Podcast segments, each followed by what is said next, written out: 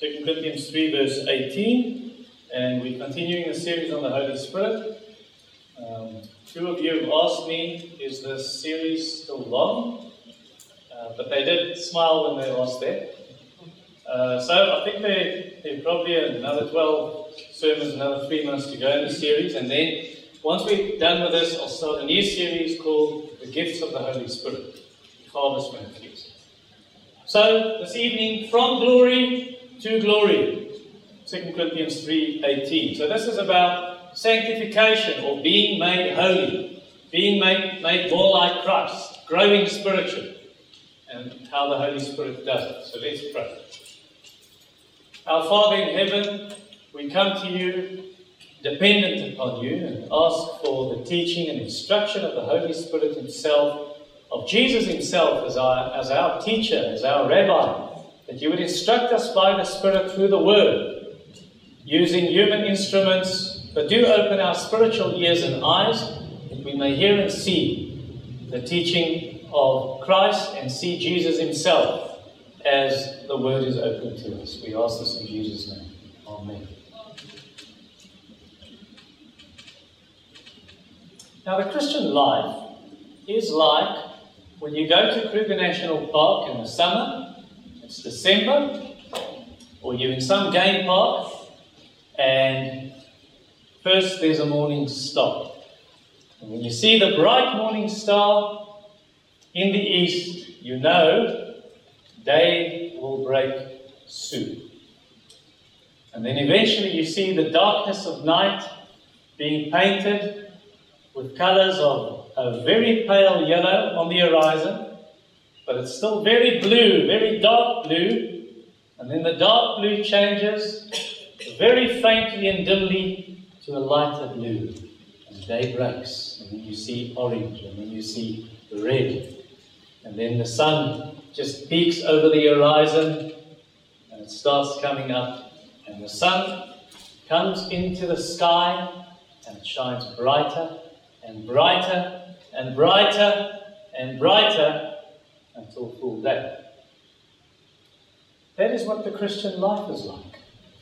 It starts with you being in darkness and sin, and the light of God's Spirit coming through the gospel and the message of Jesus Christ. And your eyes are open. It grows brighter and brighter. Now you start growing spiritually. Day has now come. You're, not, you're no longer in night. It's day. You're no longer in darkness. But then you grow, says Proverbs 4, verse 18. The path of the righteous is like the morning light, which grows brighter and brighter until full day. And so eventually it's midday, but the difference between a normal day and the Christian life is this sun grows brighter and brighter and brighter until we see Jesus, and it's full day, and you're perfect.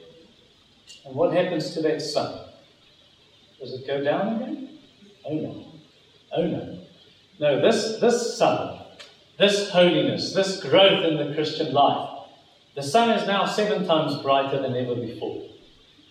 And so the glory of God is the light, and we just reflect that.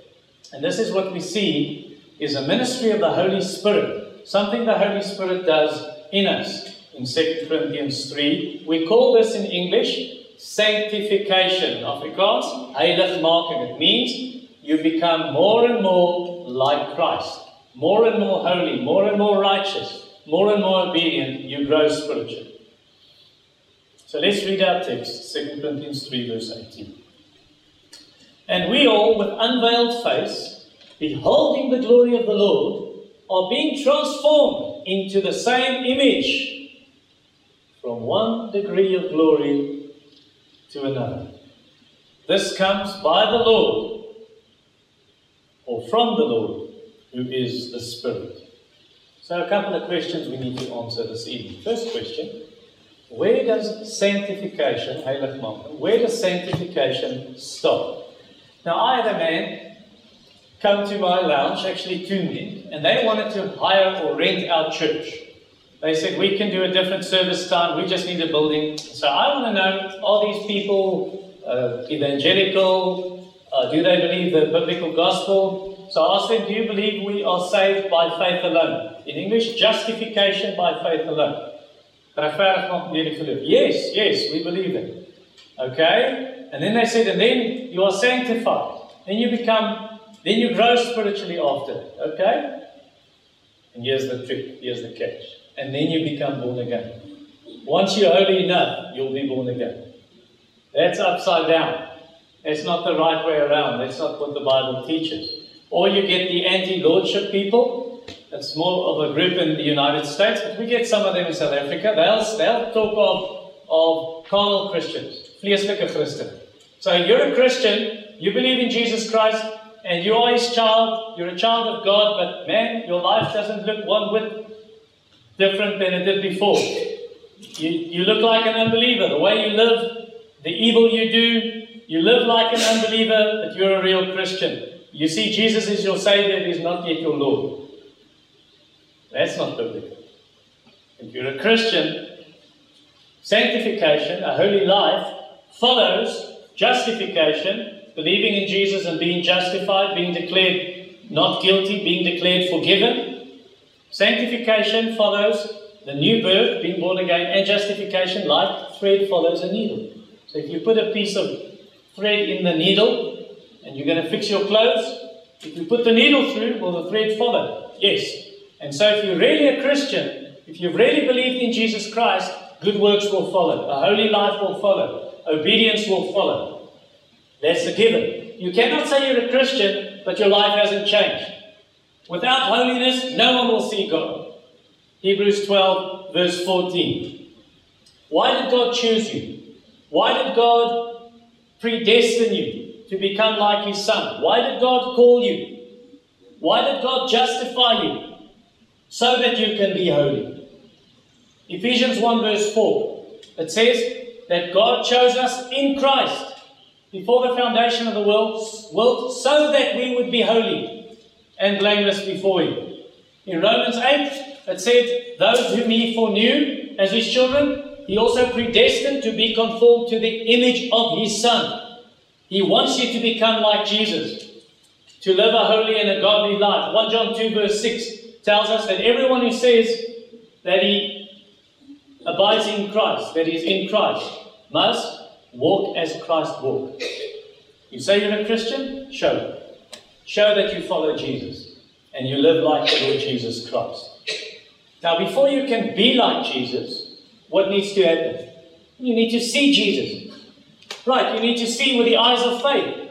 You can't follow Jesus if you don't know what Jesus, what his life looks like and who Jesus is. So we need to see that. But the Jews didn't see that. Most of the Jews in the time of the Apostle Paul were blind. It says in, it says in verse 14, their minds were hardened. For to this day, when they read the Old Covenant, the same veil remains unlifted, only through Christ it's taken away. 15. Yes, to this day, whenever Moses is read, a veil lies over their hearts. So the Jews, when, they, when the Old Testament is read, they go to their church, which is called the synagogue, the Jewish synagogue. So they go to their church, these Jews, and then they hear the reading of the Bible. They hear the reading of God's word. They don't see Jesus. They're blind. But he's right there in the Old Testament. John 5, verse 39. Jesus said to the Jews, You search the scriptures, you study your Bible because you think you have eternal life in it. Yet those scriptures speak about me. Moses wrote of me, but you don't see it. So the Jews are blind. What about us? What about if you're not a Jew? Are you blind? You're born into sin. Are you born spiritually blind? Oh, yes. Oh, yes, obviously. We're born blind. We are blind to the glory of God in Scripture. We cannot see it. You can, you can preach a sermon, you can read the Bible, you do not see Jesus. You can read his name, you can see what he did, but you don't see the greatness and the strength and the magnificence and the majesty and the glory and the might of Jesus Christ. Because we're blind, our foolish hearts are darkened, says Romans 1 verse 21. We're so, we're so foolish we think we're wise. Romans 1 tells us, Ephesians 4 verse 18 also, because of the hardness of our hearts. So we don't see the truth, we're just as blind as these Jews. Verse 18 tells us, we with unveiled face. So it's like, you know, when, a, when people get married, and then the bride, she's got a veil in front of her face. She can see through it, luckily. but she's got a veil, and then it gets removed. Now, this says we had something in front of our eyes. We couldn't see the beauty of Jesus, but it's taken away. If it's taken away, that implies it wasn't taken away at one stage. We were blind and we didn't see the greatness of Jesus. So what happens then is unbelievers, they see Jesus in the same class as Buddha, as Muhammad, as Nelson Mandela, as Gandhi, as F.W. de Klerk, as whoever. We don't see a difference between Jesus and these. We see him the same. It's like he's just another Moses. Iain Murray says when Jesus became a man, in the days of his flesh, many saw him and they were unmoved. And today, many people can read their Bibles and they read about Jesus. They see nothing marvelous, nothing beautiful about Jesus. They don't see the magnificence of Christ. So, what needs to happen is the Holy Spirit must remove the blindness, He must remove the veil. He must set you free so you can believe in Christ. You can see the majesty and the beauty and the glory of Christ. Look at verse 16. When one turns to the Lord, the veil is removed. Now, the Lord is the Spirit, and where the Spirit of the Lord is, there is freedom. And then verse 18. Now the veil is removed. End of verse 18. It's the Spirit who does that. So, what the Holy Spirit does is the Holy Spirit, He puts the life of Jesus Christ into a Christian. He puts the life of Christ into us. So now you like a you like a tree, but not a tree in this room. There's too much light. Let's see it's a very say it's a very dark factory. And you, you plant a tree in that factory. Is it going to survive? Is it going to bear fruit? No. It doesn't get enough light. And so now what happened, what needs to happen to us, and what does happen when you're a believer in Jesus, the Holy Spirit puts the life of Christ into you. He shines the light of Christ on you, and now you're like a tree bearing fruit. So now it's like like Yosha preached last Sunday morning, that you are now in the vine. It's a branch in the vine, grafted into the vine. And so the life of the vine flows through that branch and it can bear fruit. What is that life of Christ flowing into the branches? It's not a something, it's a someone, and he's called the Holy Spirit. And then we bear fruit. Then we bear the fruit of the Spirit love and joy, peace, patience, kindness, goodness, faithfulness, gentleness, self control.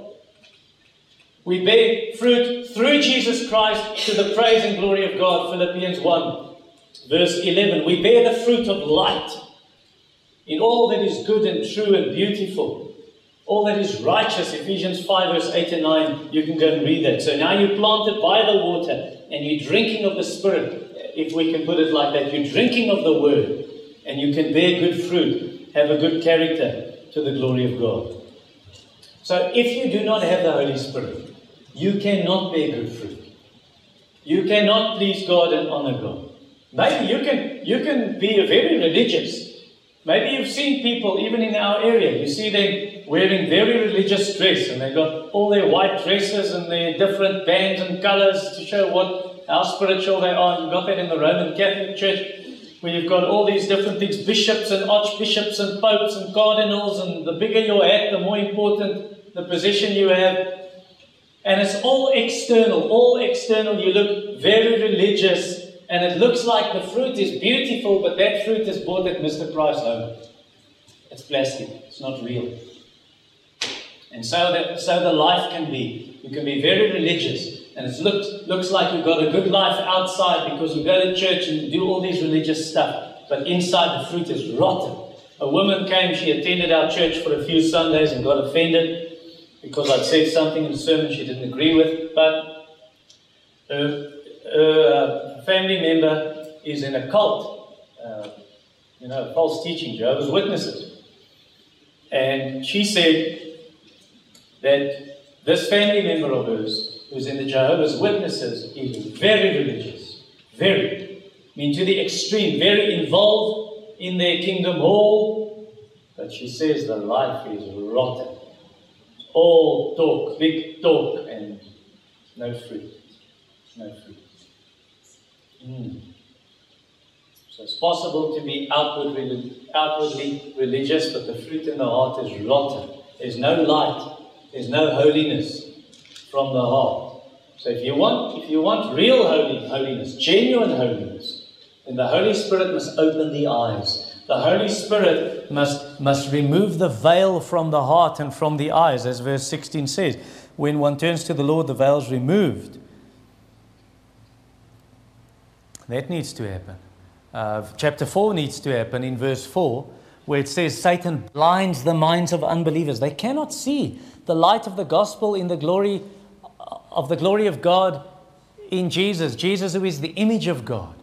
But we preach Christ, not ourselves, we preach Christ as Lord, and ourselves as your servants. And then verse 6 tells us God who speaks into shines uh, light into darkness has shone the light of the gospel of this glory of God into our hearts in the face of Jesus. Now we see, we see the glory of God in the face of Jesus. We need spirit empowered preaching where the gospel is preached with that power and the spirit comes and he opens Lydia's heart, as I said this morning.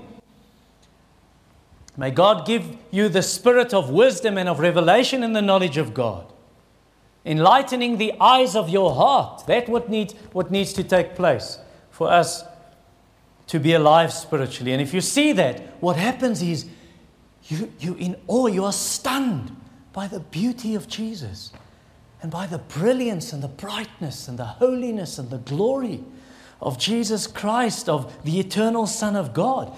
And now you don't want just that. Now you want more. You don't just want to peek through the window, the curtain is open. You don't want to do this or peek through uh, the keyhole. Now you want the door open. You want more of Jesus. You want to see more of Christ. You want to see it again and again. You desire heaven where you will see the glory of Jesus, the glory of the risen Christ. John 17, 24. You want to grow in the grace and knowledge of Jesus. You want verse 18. You want to move from glory to glory to glory to glory to glory. The Holy Spirit is grieved when we sin. And if the Holy Spirit is grieved and if we sin, then you cannot see that glory as you should. Doesn't Paul say all of sin and fall short of the glory of God? So we do not see the glory as we ought. But now, if you're a Christian, you say, I'm so sorry, I'm so sorry. I don't want this. I don't want distance between me and God. I want fellowship. I want friendship. I want the relationship to be restored. And so you go back to Him and you plead by the blood of Jesus that was shed for you on the cross, please forgive me again. Cleanse my heart. Wash me clean.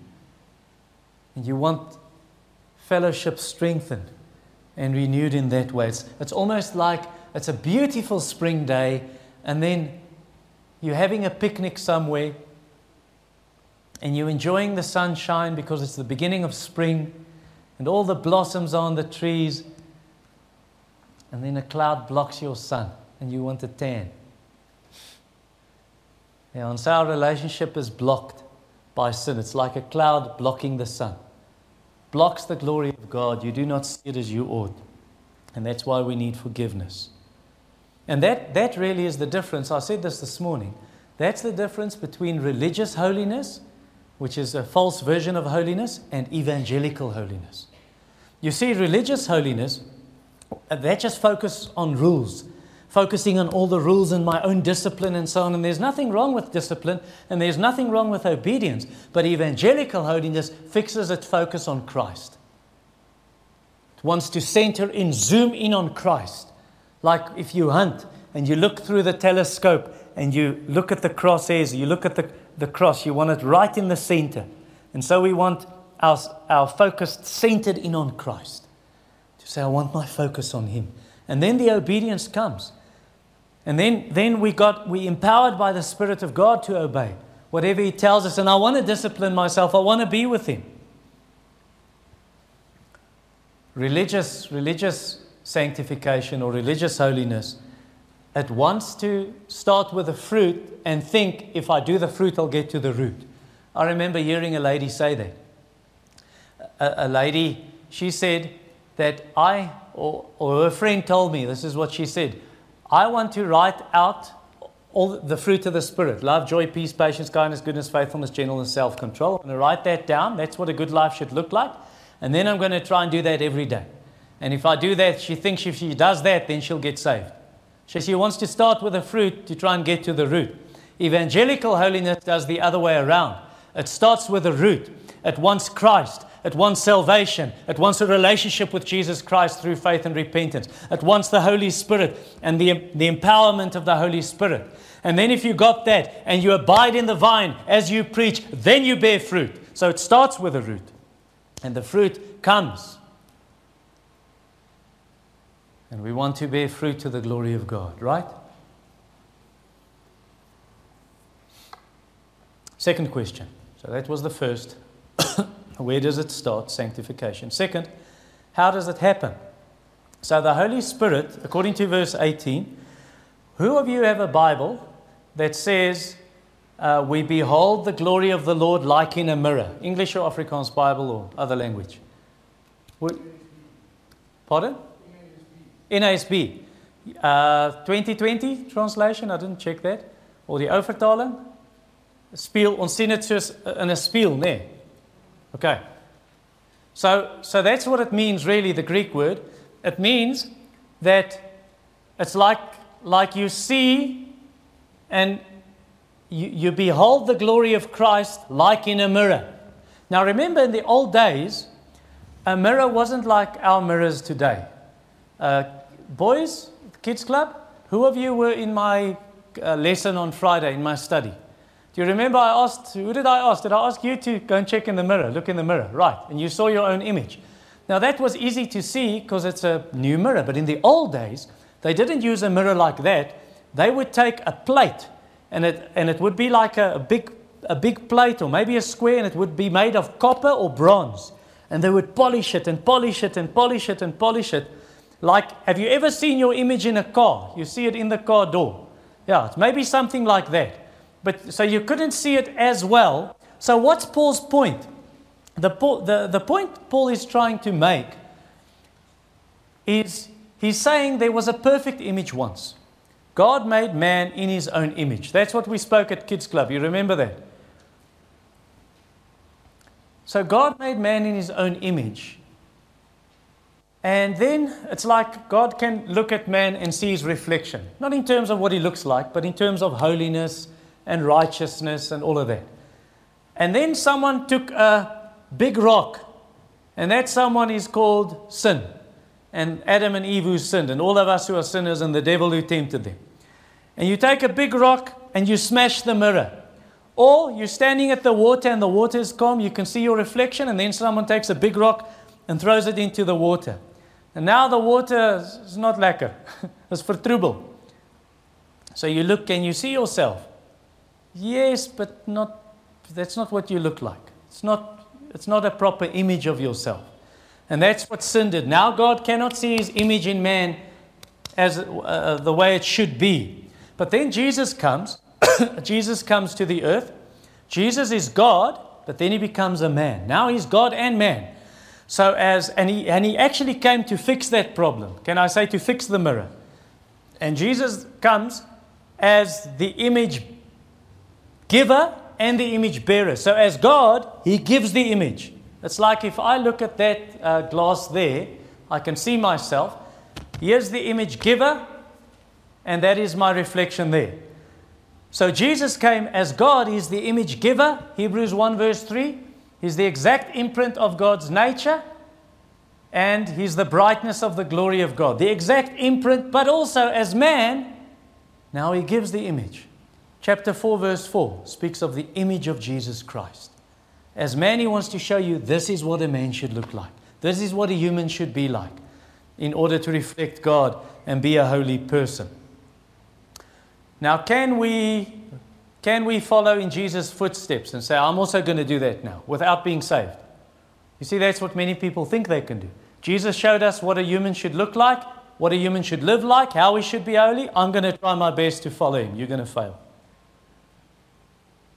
Romans 8 tells us in verse 7 and 8 that we cannot keep God's law. The mind that is set on the flesh does not obey God's law. Indeed, it cannot. Because we're so dead in our sins, we're so hopeless, so now something needs to happen. And the thing that needs to happen, Jesus needs to die. Jesus dies on the cross to forgive us our sins, but also to change us. to sanctify us. Hebrews 10, verse 10 and verse 14. It tells us we are sanctified once for all by the sacrifice of Jesus. So, uh, uh, sanctified there means that Jesus puts you one side. He takes you out of the world, not out of the world, uh, meaning this planet, but He removes you from that environment. That's no longer your life and where you feel and your family. And then He sets you aside for Himself to say, You are now mine. Okay, so we're sanctified, so that's where it starts. Sanctification, how do you receive that? How's it made yours? By faith. Acts 26, verse 18 those who are sanctified by faith in me. So he sets us aside by faith, and then by believing in Jesus, this shows something else. This shows that the Holy Spirit has changed you from the inside. He's changed you so now you can do what is right and you want to do what is right. He's placed the Holy Spirit inside of you to make you walk in His commandments. Ezekiel 36, verse 26 says He's removed the heart of flesh, given you uh, a heart of stone, given you a heart of flesh, and He's put His Spirit inside you to make you walk in His rules and statutes. So now you have the power. He's written His law in your heart. You want to do what is right. You have that desire. So, question then where does sanctification start? With a new birth. Obviously, Jesus paid for it on the cross, but it starts when you are born again. And that's, that doesn't mean to be baptized. Born again is a spiritual thing that happens inside. So he sanctifies you. It says in 2 Thessalonians 2, verse 13, 1 Peter 1, verse 2, we are sanctified by the Spirit. Okay, you are made holy, you are set apart, set aside by the Holy Spirit. Now, you've been set aside, you've been born again, you've been washed by the Spirit. He, he applies the blood of Jesus to you, washes you in, in the blood of Christ. 1 Corinthians 6, verse 11. Now, question Does it stop there? So now you set aside, you're a, you're a new creature. It doesn't stop there. That's grade one. Or you've now started the race, but the race is not finished now. Now the Holy Spirit does verse 18. The more you see Jesus, the more you behold Jesus in that mirror, and you see, yes, I see the image of Christ in me. And the more you see Christ in the scriptures, the veil removed, the more you say, I want to become like him. And the more the Spirit changes you. Isn't that verse 18? From glory to glory. And it's uh, present continuous, right? Being transformed into the same image. So you keep on being changed more and more, more and more into the image of your Creator in true knowledge. Colossians 3, verse 10. And now the Holy Spirit, it's like you walking next to Him. So He, he gives you the power, He empowers you, He makes you willing even. Philippians 2, verse 12 and 13. Verse 12, work out your own salvation with fear and trembling, for it is God who works in you. Verse 13. Both to will and to work according to his good pleasure. So he gives you the power to obey, and you do it.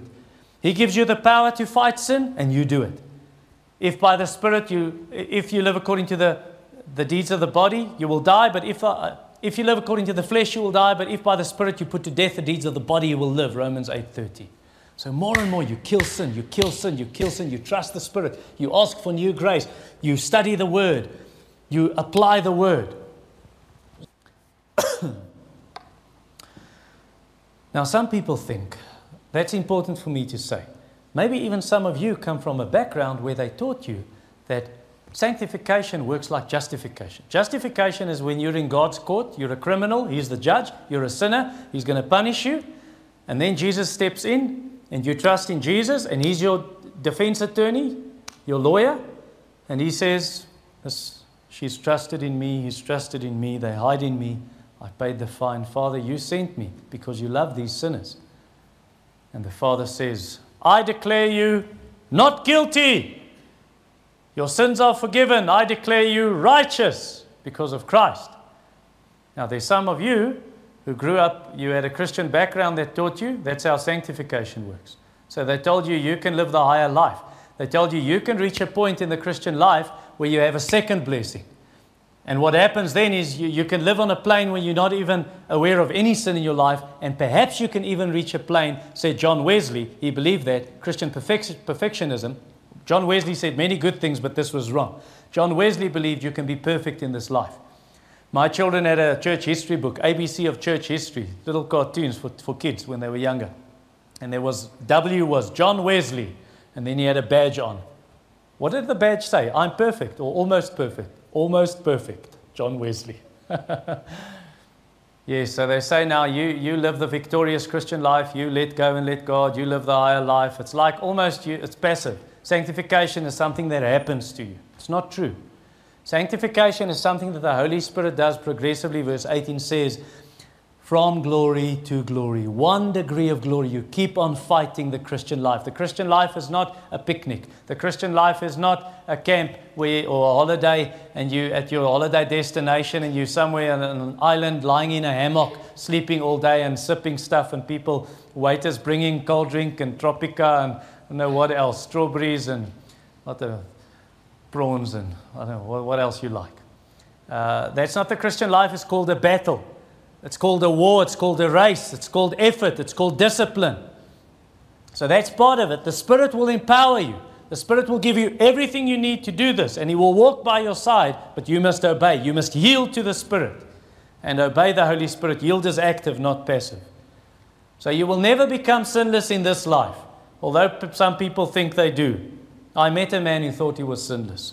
I wish I could step on his toe as Spurgeon did with someone. You're not sinless in this life. You keep on confessing your sin. You keep on striving to be like Jesus by the power of the Spirit. Paul said that. Philippians 3 he said, Not that I have already attained perfection. I'm not there yet, but I'm striving. I forget the things that are behind. I strive to what is ahead for the upward call of God for this prize in Christ Jesus. I'll keep on going. I'll keep on going. If you say you're sinless, you're a liar. You're deceiving yourself and you, you're calling God a liar because He says you are a sinner. 1 John 1, verse 8 and verse 10. The proper thing to do is not deny your sin, but to confess your sin. 1 John 1, verse 9. So you keep on growing. You keep on growing till you die. And when you die, then your body is not perfect because it goes to the grave. It's very imperfect, but your soul is perfect. Your spirit is perfect. Hebrews 12, verse 23. The spirits of righteous men made perfect are there. And then when Jesus comes, then he raises that imperfect body from the grave.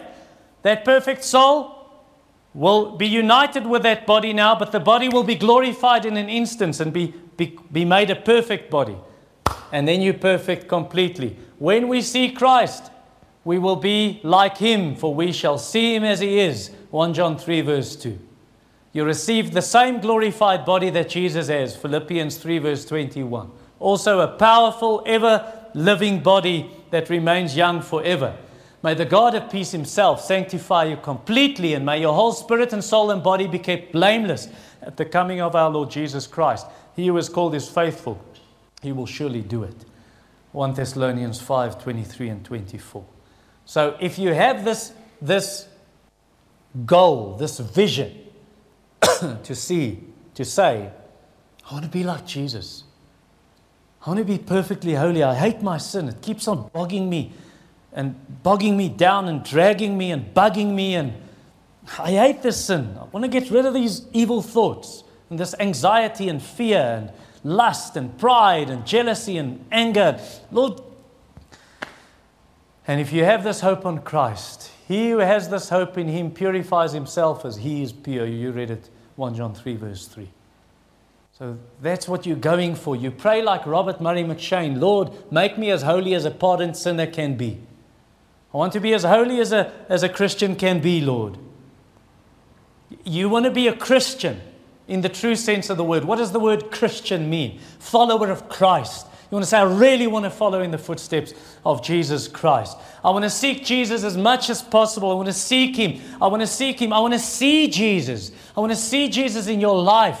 You want to see Jesus in my life. And if I see Jesus in you, that spurs me on. And I spur you on to say, let's go, let's go. Let's keep on growing in the Lord. I want to be in the Word. I want to see Christ there. I want to be in prayer. I want to see Christ there. And the more I see Jesus, I want to partake of the Lord's Supper next Sunday in the, in the afternoon service. And I want to see Christ in the, the bread and the wine, the broken body and blood of our Lord. And the more I see that, the more I want to become. You know, it reminds me, I did gymnastics for 10 years. You did gymnastics, JC. And the coach that coached you coached me. And that coach told me, he said, when he was in, was in early high school or maybe end of primary school, he would watch videos of gymnastics, Olympic gymnastics. And then he would, he said he wouldn't even want to do his homework. When he comes home, he just, he, he would actually, in, in class, he would do the work quickly and he would sit there doing all his homework so he doesn't have homework, homework at home. So it's really schoolwork. And then he would get home and he would watch these gymnastics videos again and again and again. And then he would put it on slow motion, that remote. And he would send pause and then rewind and watch it again. Okay, okay, they do, they flip back. How do they twist? Hold their arms. And then he does it. Then he goes outside and he tries it and he tries it and he tries it. And eventually, when he was the year after matric, he went to Junior Olympic Games. And he came second and he said there were only two gymnasts. That's what you do with Jesus. You look at him again and again and again in the Word, in the Lord's Supper, in prayer, you talk to him, in other Christians, in their lives. You know, there's some Christian men, and yes, some Christian ladies, even in this church. I won't name their names, but there's some Christian men and some Christian ladies. When I look at their lives, I want to be like them because I see the way they follow Christ. And I, when I'm with them, I'm inspired to be holy. So I want to be like them because they're following Jesus. You look at Christ. Make it your goal. Make it your goal to be holy, not so people can say, oh, when you did, you know, Saint so and so. It's not because you want to be known for your holiness.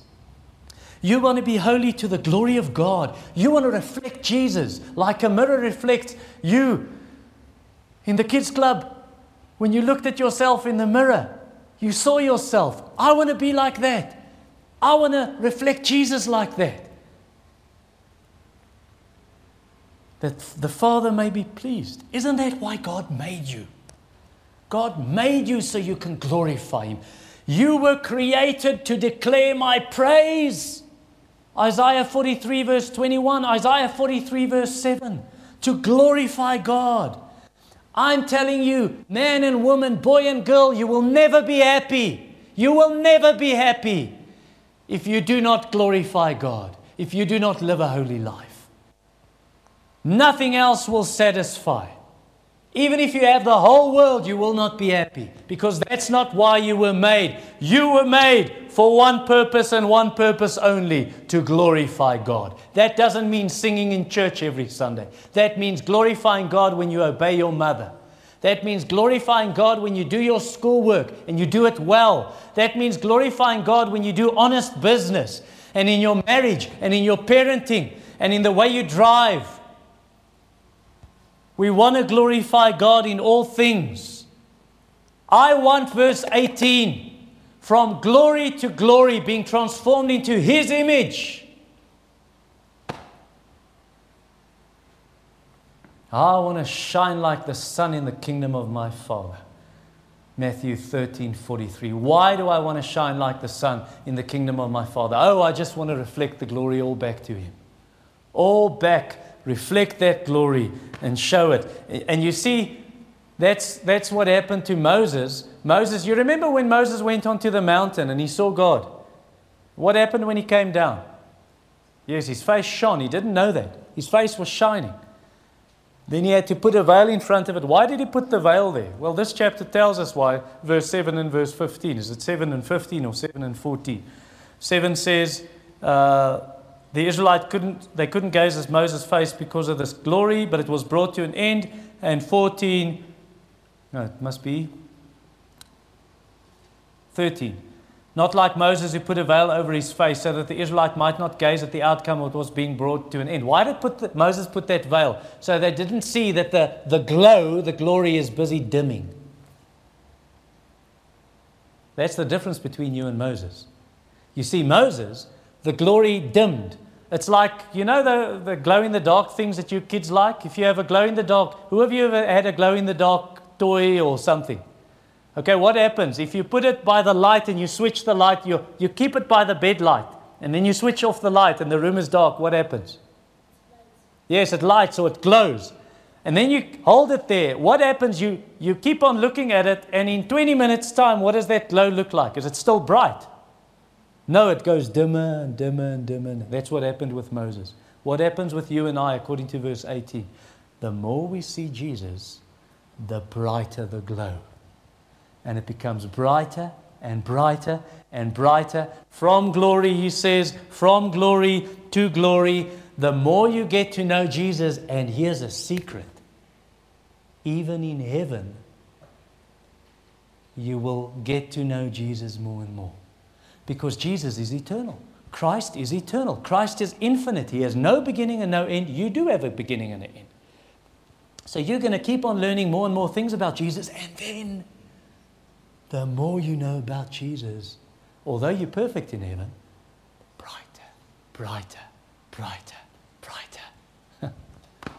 Keeps on reflecting black, back, even so that angels will be in awe when they see that. Ephesians 3, verse 10. It says that the church makes known this wisdom of God even to principalities and powers, or to thrones and rulers, all these heavenly authorities. Now, the angels, don't be tricked. The angels will not then fall at your feet and say, Oh, I worship you. They know that's just the mirror. They will turn back to where that brightness comes from and they'll worship him. It's like you're just the oxygen bottle, Jesus is the atmosphere. you just the moon, Jesus is the sun. You just reflect the light of Christ. They know you live, but Christ is life.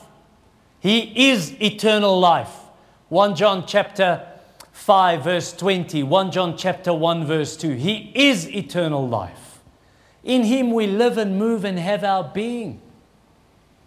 You and I, we're just the golden coin, a coin made of gold, pure gold.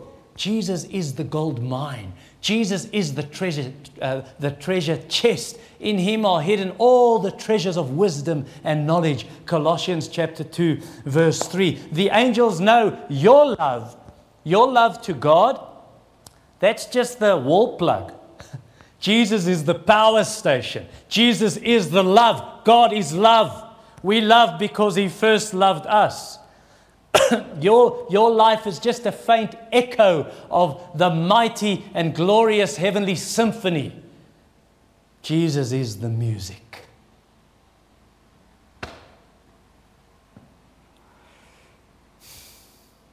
Last question, number three. How do you know it will work? So, this whole business of growing and becoming more and more like Christ, being holy, being, becoming more and more sanctified, how do you know it will work? I mean, the answer's in the verse. You don't need to look at me. Look at the verse.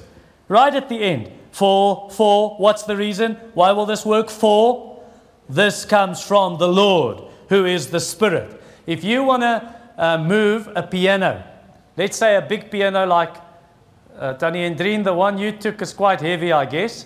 Now, if you want to move the piano from the church to the house, are you going to ask Adrian van der to help you? Adrian van der is this size. I think he's probably just turned four. He's not going to help you. We want Charles de Prier times eight, and that'll work. So, the same. If you want to be sanctified, how do you know it's going to work? Because you've got the end of verse 18. You've got the Lord. And this Lord, it says, He's the Holy Spirit. He's the Almighty One. He's the Spirit who created the world. The Spirit who in Genesis 1 hovered over the face of the waters. The Spirit who brought life. So he who began the good work in you will complete it till the day of Christ Jesus. He will keep you by the power of God through faith. 1 Peter 1 verse 5. Philippians 1 verse 6. What a comfort, guys. What a comfort, brother and sister. Imagine you're a Corinthian. I mean, they live in a city that is sexually immoral. A thousand temple prostitutes working at the temple of Venus. A thousand every day. This is a wicked city. This is a city of all kinds of immorality. This is a city of emperor worship in the Roman Empire. You have to call Caesar Lord and worship him and burn incense to him. So, what a comfort to tell them the all powerful Spirit will help you to be holy in such a wicked society. And you and I, we live in a society where LGBTQ gets stuffed down your throat, it gets shoved down your throat. And if you do not conform, then they'll make you conform by penalties and fines or whatever they can do. We see this in Western culture. It happens all the time in sports with sports celebrities and, and all kinds of people. You don't bow the knee before our rainbow flag, we will see that you face the consequences. what a comfort for us to know in an evil world like this, we can be holy. In a world like this, where everyone worships Mammon and they'll make you work harder so they can make more money at the company.